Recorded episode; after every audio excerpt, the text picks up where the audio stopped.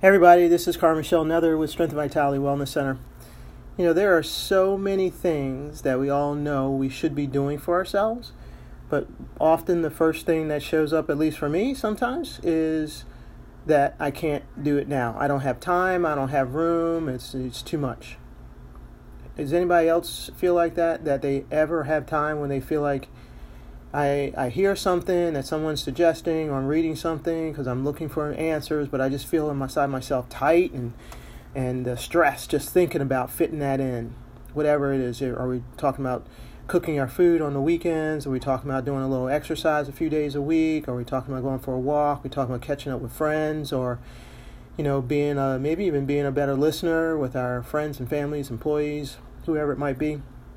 Whatever it is, we have all these things that we know that are going to make a difference in our lives. And maybe it's not a lot of things, maybe it's just one or two things, but we're just so full right now that we just, like, it just, it's, you know, it, it causes stress just even thinking about putting it into our schedule.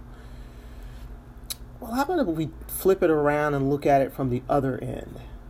What if we actually thought, what am I doing right now that's not helping me and yet taking up a lot of my time? What about that? You know, I know that I have a lot of things that are going on in my life that are just habits from years gone by. Maybe I thought it was useful for me, and so I started doing it on a regular basis. Or maybe I didn't even uh, consciously know that I'm doing it. I'm just going, moving through the motions. I just do it, like watching TV every night, or I don't know what it might be. But if we take a, I wonder actually, if we took a look and really examined our day, um, maybe even wrote down what it is we do every day and how much time we spend on it and analyze that, then we might find that we're doing some things that are eating up a ton of time, but they're not useful for us. They're not helping us at all. And then I wonder if it wouldn't if it would be a less scary to add in some things that we think are are going to help us now. Hmm. You know, people who if you know, I have some people who are mentors and people that I look up to and they I look up to them because they're able to accomplish some things that I'm not able to accomplish.